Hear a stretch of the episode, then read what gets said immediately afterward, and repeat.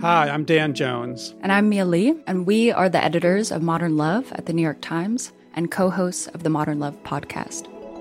We read love stories for a living. And by love stories, we mean essays written by real people about all forms of human connection. We're talking about everything from first dates to funerals, from sibling rivalries to new love at 85. On our show, we're going to bring those stories to life. We'll hear from the writers and also from the people who are written about. Relationships are the most important things in our lives, and the people that tell us their stories are just so brave, like way braver than I think I am most of the time. Yeah.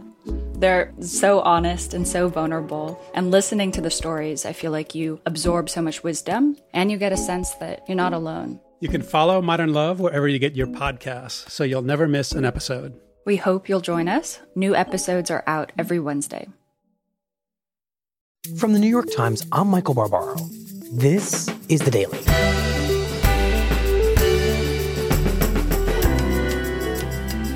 Today. One year ago, Houston thought it was prepared for Hurricane Harvey. Now, as another major hurricane approaches the U.S. coast, the story of how Harvey's floodwaters overwhelmed Houston's emergency systems and how one family found out they were on their own.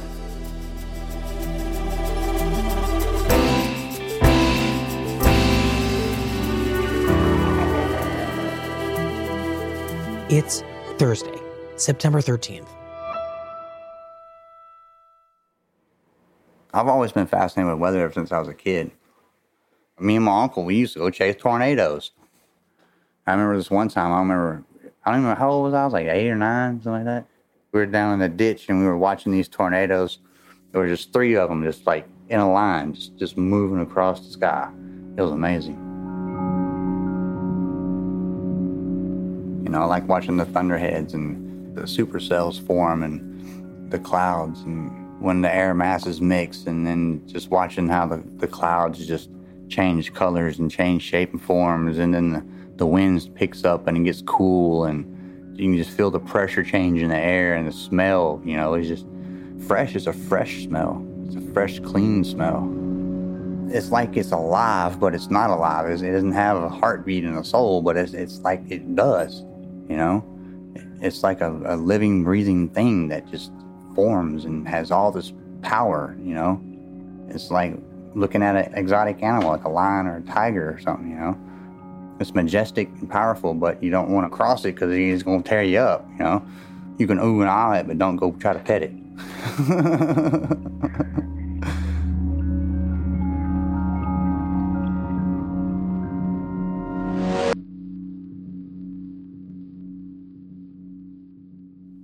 It is August 23rd, 2017, and Wayne Dailey is sitting in the waiting area at Memorial Hermann Hospital, which is right in Houston. Sheri Fink reported this story for the Times Magazine.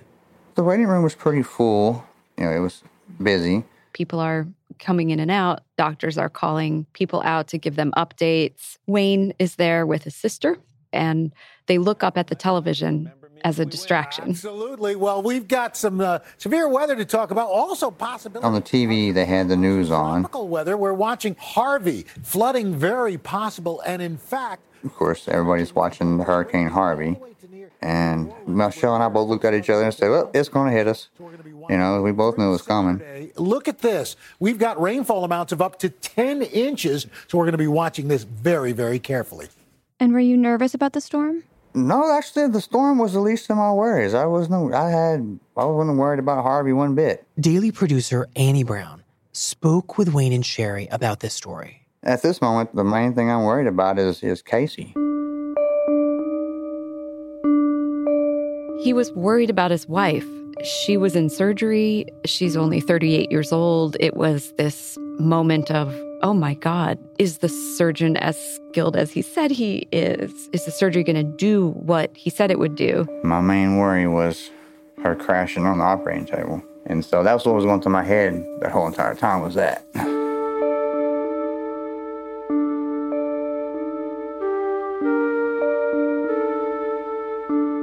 I wonder if you could tell me about meeting your wife for the first time. Well, to be honest with you, I don't really remember meeting her the first time because the first time I met her was in high school because we had an English and we had a math class together at C. King High School. Uh huh. I sat right next to her, and at that point in time, I was the new kid. I was the annoying kid who, who was just making problems with everybody else.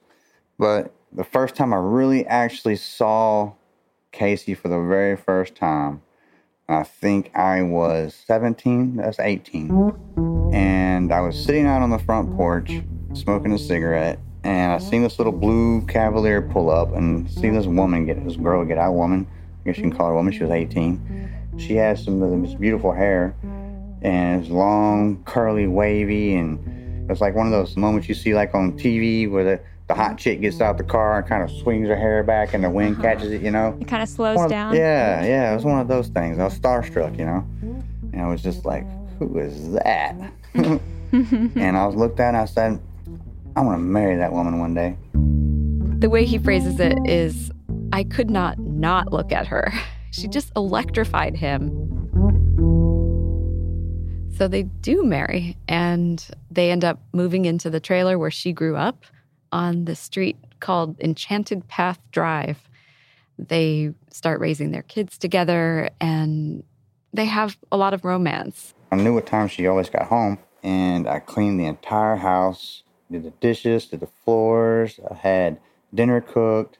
I went out and bought her a bunch of CDs. He describes how sometimes she'd come home from work and he'd have candles lit, And she walked in the door, she was just like, just breath took, you know.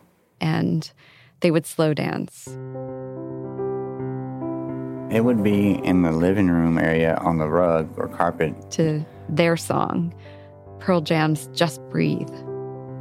She would have her arms underneath my arms wrapped around me, and I'd have my arms around basically her whole entire head with her pulled into my chest. Just hold her close, and she would nuzzle her head into my chest, and I'd lean my head on top of hers, and we would just slow dance around in circles until the song was over, until we felt like we were done.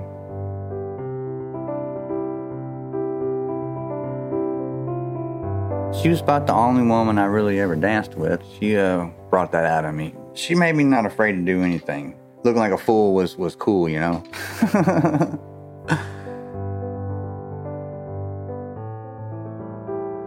They didn't have a lot of money. Wayne spent years working these really dangerous jobs in excavation and on oil rigs. Casey would try to supplement their income. She would scrap junk metal and buy the cheapest things. But they had this generosity. If you looked at it from outside, you wouldn't know how much they struggled. One of their children had a best friend whose parents were going through a rough patch. So they actually took him in so that he wouldn't have to go off to foster care. There would be strangers sleeping on their living room floor, people who were evicted.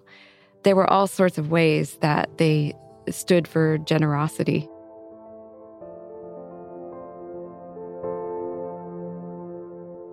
When did you first notice that something was not quite right with Casey and her health? that was right after we had our second child, Ronnie, uh, in 2006. Casey started to develop health problems in her 30s. One of the things she experienced was weight gain and It wasn't like weight from not eating right, and taking care of herself. It was showing up like in top of her shoulders, and you know, it was showing up in her face and in her neck, and it was just seemed like it was something was wrong. she had other symptoms. She was nauseous, she had back pain, her stomach developed these weird red lines. Her mood started to get really erratic. And then sometimes it would seem like it wasn't even her; it was somebody else that was inside her coming out. You know. All sorts of symptoms. and it was a diabetic doctor who actually discovered the cortisol levels and the tumor. There's this kind of tumor you can have that grows in your adrenal gland, and hers was producing hormones. And the hormones were the cause of all these various mysterious health problems. She had something called Cushing syndrome, which is rare, but it's curable by removing the adrenal gland that has the tumor in it. They had us in pre op marking on her with a permanent marker where the tumor was located, where they were going to make the incisions at. So that's why Casey and Wayne were in the hospital that day. I went out to the waiting room and they took her back to the operating room. Took like an hour and a half. The surgeon came out, called Wayne, showed him a picture of the tumor on his phone because Wayne was curious. And to Wayne, it looks really big. It's like the size of his two thumbs put together. But to the surgeon, everything looks good, looks like it's going to be benign. He really feels that this will solve Casey's problems. There must have been a lot of relief that the surgery went well and it was It, over. it, it was. You could see it on her face. You know, you could just see it in her. You know, just everything about her. You could see that there was a just so much weight lifted off of her from that. and how was Casey feeling when you got home from the hospital? She was feeling good. I mean, she was sore from the surgery, but you know, as far as her outlook or just everything, she was real positive, optimistic. She was looking forward to getting healed up, and she was like, "All right, you know, it's day one of of recovery," and she mm-hmm. was real optimistic about it. Now we're going to go to Transtar for a news conference featuring the mayor and the Harris County judge. They're going to give an update on the circumstances and the preparations for both the county and the city. You see Harris County Judge Ed Emmett there waiting. To So the top official for the county and the mayor of Houston. This is a rainmaker. Some say 15 to 25, some say 20 to 30. We simply do not know. We're, we're going to hope and pray for the best. they warn the public this is really looking like we're going to get a lot of rain. Especially Saturday, Saturday evening. There's going to be flooding. Uh, just stay off the roads. I think that's the best thing. Just stay off the roads. Stay alert. Stay safe. And if you don't mind this coming from the mayor, never hurts to pray for those that are in the hurricane's way and for this city.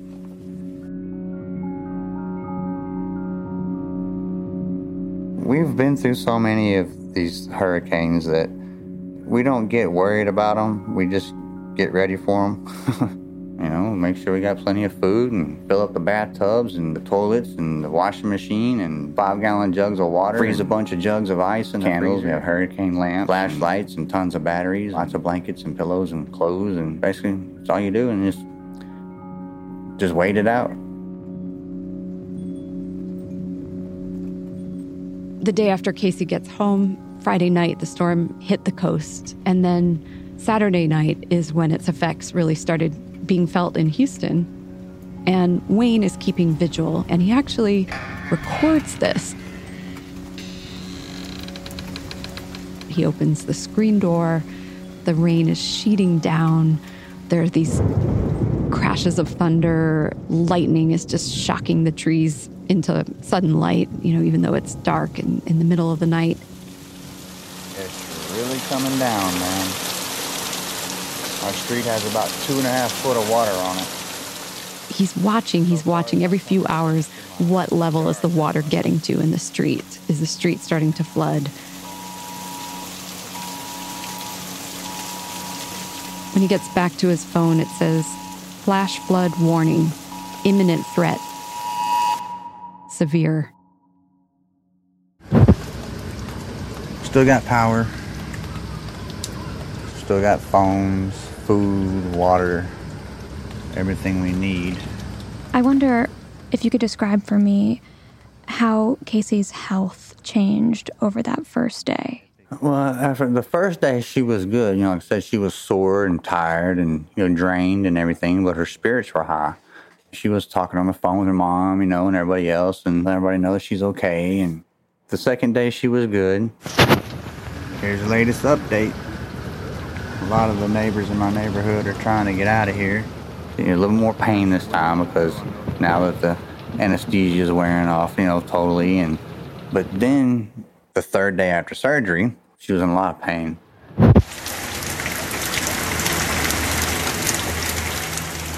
It is pretty bad, bud. She had this little bitty, this little round little patch thing that was on the back of her ear. And it was there to control nausea during surgery and after surgery. I could take it off after 72 hours. So when I took it off of her ear, I mean, it was within a couple of hours, she was just puking.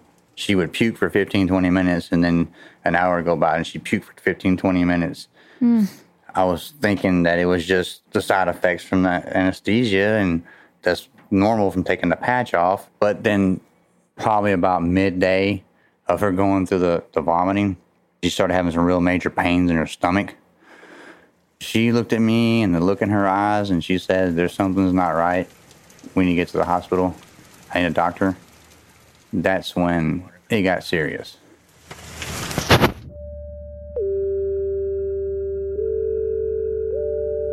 By Monday morning, the water had risen to their top step.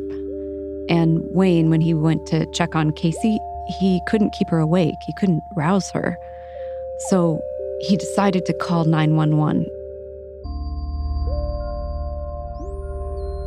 911 call, the first of five, Monday, August 28th, 1:29 p.m. County 911, what's the location of your emergency? Yes, ma'am. Um, I'm at one Enchanted Path Drive. This is for a water rescue. the Parkway Community Trailer Park. And is this a, let's see, who we're seeing this here, Sheldon? Yes. 911 is the first line of uh, defense in a disaster, making that connection from the person who needs help to police or fire that can do rescues or emergency medical services. My wife recently had surgery last Wednesday. She had a tumor removed from her left kidney, and she has been very sick. She's been vomiting for the past day and a half constantly, and she's in severe pain, and she needs to be airlifted to a hospital. And normally the call comes in, goes to the sheriff's office. If it's not a police call, it gets transferred to a second 911 center where they're dispatching for fire and medical. Okay, let me get you over. Um, let's see, it's Sheldon Fire Department, but who is EMS? Is South Lake Houston EMS? Okay, so let me get you transferred over to South Lake Houston EMS. Let them know what's going on, okay? And normally they're just trying to determine how dire is the situation? How sick is this person? How should we prioritize them? But what happened Sunday was that the call volume shot up so much. There was such a backup in these 911 calls that the leaders of this call center walked into the call floor and they said, We're going to do something we've never done before. We're going to suspend that whole prioritization system, that whole system of asking the caller questions and figuring out how dire is their situation. And instead, Fire ambulance. Ambulance transfer for, I guess, medical and water rescue. Okay, what is the address? You're going to just get off the phone as quickly as possible. If it's a call for water rescue, here's a script. You're going to read the script and then try to get off the phone because calls are just stacking up and stacking up. And she's been vomiting for the past day and a half. And Okay, how, how many people are in the house? I have two boys and me and my wife. Okay, so four people? The call taker, she cut him off and she started reading the script. Okay, we do have over a thousand calls for service in this area for assistance with evacuation. As soon as the fire department is able to make it to this area, then you will be evacuated, okay? Okay, thank you very much. All right. I I have my And so, as a result, at the end of Wayne's call, Casey is not tagged as an emergency medical case. She's just put into this big queue of many hundreds, thousands of people calling about needing a water rescue.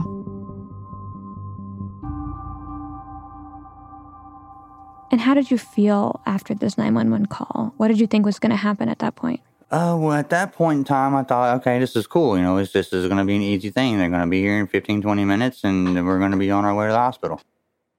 And then they didn't, they didn't show up. So, hours have gone by and rescuers haven't shown up. But then there was a airboat I heard outside. What does it sound like? I would just sound like a, a big giant fan, you know. You know, I heard it, and so I opened the door, and I was waiting for him to come by. He's next to his little son and they waving frantically. So uh, I got their attention, and I told them that we needed a rescue. I asked them if they were doing rescuing, and I've got kids. I've got my wife. She just had surgery. We have to get out of here. They said, Yes, we're going to get a family out right now. We'll be back to get you. And so at that time, I was like, Okay, they'll be back. So he goes back into the bedroom where Casey is lying there. She's in a lot of pain. And he says, Casey, we've got an airboat coming. And she kind of nods. All right, as we wait for the airboat to come back for us, I'll just show y'all what it looks like. and he starts doing a Facebook Live because he knows the family's really worried about him. Airboats will be here anytime now. Matter of fact, I think I hear them now. So I'm going to go ahead and end the video, and I will keep y'all updated on what's going on. All right, here they are. But instead of turning onto Enchanted Path Drive, it keeps going. And he feels this wave of panic. And soon after that, the electricity goes out.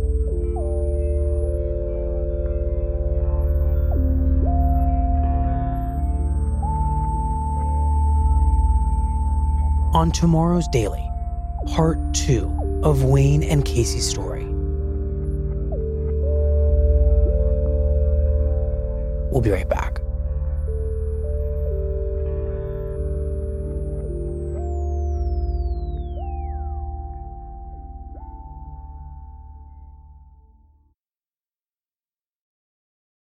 This podcast is supported by Facebook. It's been 25 years since lawmakers passed comprehensive internet regulations, but the internet has changed a lot since then, and it's time for an update. That's why Facebook supports updated internet regulations to set clear guidelines for addressing today's toughest challenges, like protecting privacy, fighting misinformation, reforming Section 230, and more. See their progress on key issues and what's next at about.fb.com/regulations. Here's what else you need to know today. Мы, конечно, посмотрели, что это за люди. Мы знаем, кто они такие уже. Мы их нашли. On Wednesday, Russian President Vladimir Putin said his government had located the two suspects accused of trying to assassinate a former Russian spy living in England, Sergei Skripal. Ну, надеюсь, что они сами появятся и сами себе расскажут. Это будет лучше для всех. Putin said the men, whom British authorities have identified as Russian intelligence officers, were civilians who had done nothing wrong. Ничего там особенного и криминального нет, уверяю вас. Ну, посмотрим в ближайшее. Asked about the suspects during a live event in Russia, Putin did not deny their role in the attack, but said, quote, there is nothing especially interesting or criminal here. Они гражданские? Что? Они гражданские? Гражданские, конечно.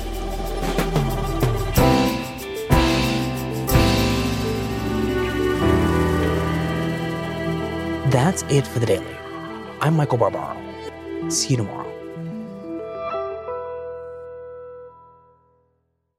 When times became uncertain, Womply pivoted their technology platform and committed to help small businesses and self employed workers get approved for their PPP loan. In just a few months, Womply has helped 1 million businesses across America to secure much needed funding so they can continue to stay open and serve their communities. Womply helps small businesses thrive. Visit womply.com to learn more.